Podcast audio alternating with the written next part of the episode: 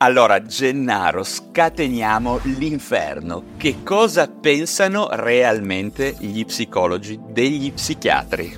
Aiuto, domanda di riserva? No, questa è un'ottima. No, nessuna riserva e devi rispondere.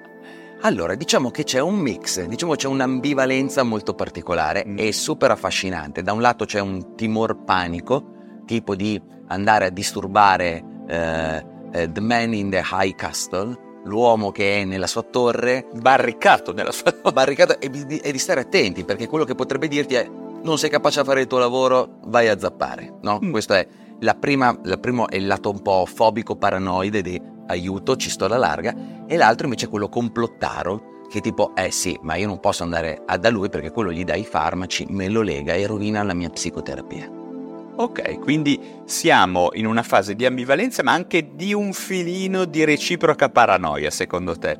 Quindi l'idea è che i rispettivi interventi psicofarmacologici e psicoterapeutici tutto sommato non siano compatibili. Bravo, esattamente, c'è qualcosa del genere. No, tipo... Il contrario della terapia integrata, tanto decantata quasi. Esattamente, c'è il timore che lo psichiatra ci tratti come un intervento di serie B rispetto al suo. Ecco, forse c'è probabilmente questo, questo, timore, sicuramente, e anche perché per un periodo, almeno quando io studiavo, c'era come l'idea che esistesse una gerarchia. Mettiamola così, la gerarchia era psichiatra, psicoterapeuta, psicologo. Ecco, mettiamola in questi, in questi termini qua. E che questa gerarchia fosse quasi incomunicabile, eh, soprattutto tra psichiatra e psicoterapeuta perché sembrava che entrambi agissero, diciamo, sullo stesso campo usando, giustamente, come appena sottolineato, due strumenti incompatibili tra di loro. Se gli do lo psicofarmaco non posso fare la psicoterapia, se gli faccio fare la psicoterapia non posso dargli lo psicofarmaco. Adesso Gennaro svegliamo il punto di vista, il tuo punto di vista su uno dei grandi miti. È facile per uno psicoterapeuta, per uno psicologo, comunicare con uno psichiatra, cioè arrivare telefonicamente a uno psichiatra? No, non è facile. Ah, non è facile, in primis per una ritrosia nostra, quindi ci assumiamo la responsabilità di aver paura. Primis perché non abbiamo un terreno così comune di comunicazione, perché io posso aver fatto la mia psicofarmacologia all'università, il mio esamino, ma chi se lo ricorda così bene da poter comunicare con te? Io non so, tu mi dici, ah, sto usando questa molecola. O- oggi, grazie a Dio, ho internet, magari mentre me lo dici ci guardo. Però dieci anni fa non potevo fare qualcosa del genere. Quindi, secondo me, c'è prima questa ritrosia e poi una volta che superi questa cosa qui, a volte, nella mia esperienza, devo ammettere che tu e forse altri due nella mia vita sono psichiatri con cui mi piace comunicare, ma tutti gli altri mi hanno realmente trattato come simmetria, tipo quindi tu cosa vuoi? Perché stiamo parlando io e te? Non, non c'è motivo di parlare io e te e eh, in alcuni casi proprio è completamente inutile quello che fai. Cioè, non detto in questo modo, ma...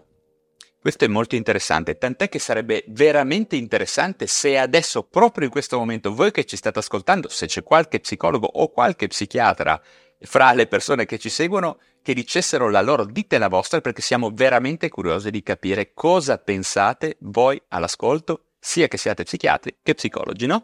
Assolutamente sì, perché questo è l'ambito più importante che si possa creare, una fiducia tra professionisti che ovviamente si trasforma in una fiducia tra professionisti e utenza, che è la e cosa più importante. Tutto a vantaggio delle persone che seguiamo, quindi bisogna rapidamente dare delle risposte efficaci, intelligenti e scientifiche a queste diatribe direi inutili.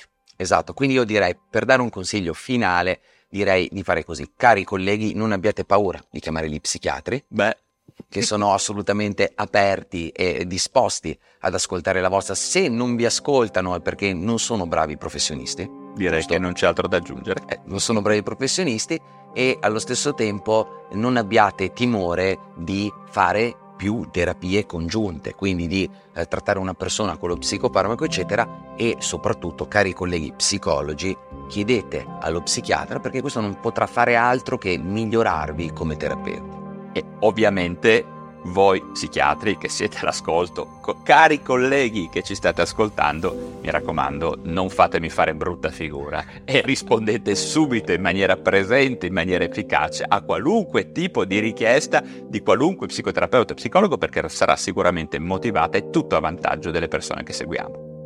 Mi raccomando, a questo punto iscrivetevi subito a Mind Fitness, il corso gratuito che abbiamo realizzato io e il dottor Gennaro Romagnoli, in cui potrete entrare in contatto con tutte queste informazioni, espanderle e portarle a vantaggio del vostro benessere mentale e della vostra performance. Fatelo subito, il link è qua sotto e a seguire iscrivetevi istantaneamente al canale YouTube del dottor Gennaro Romagnoli.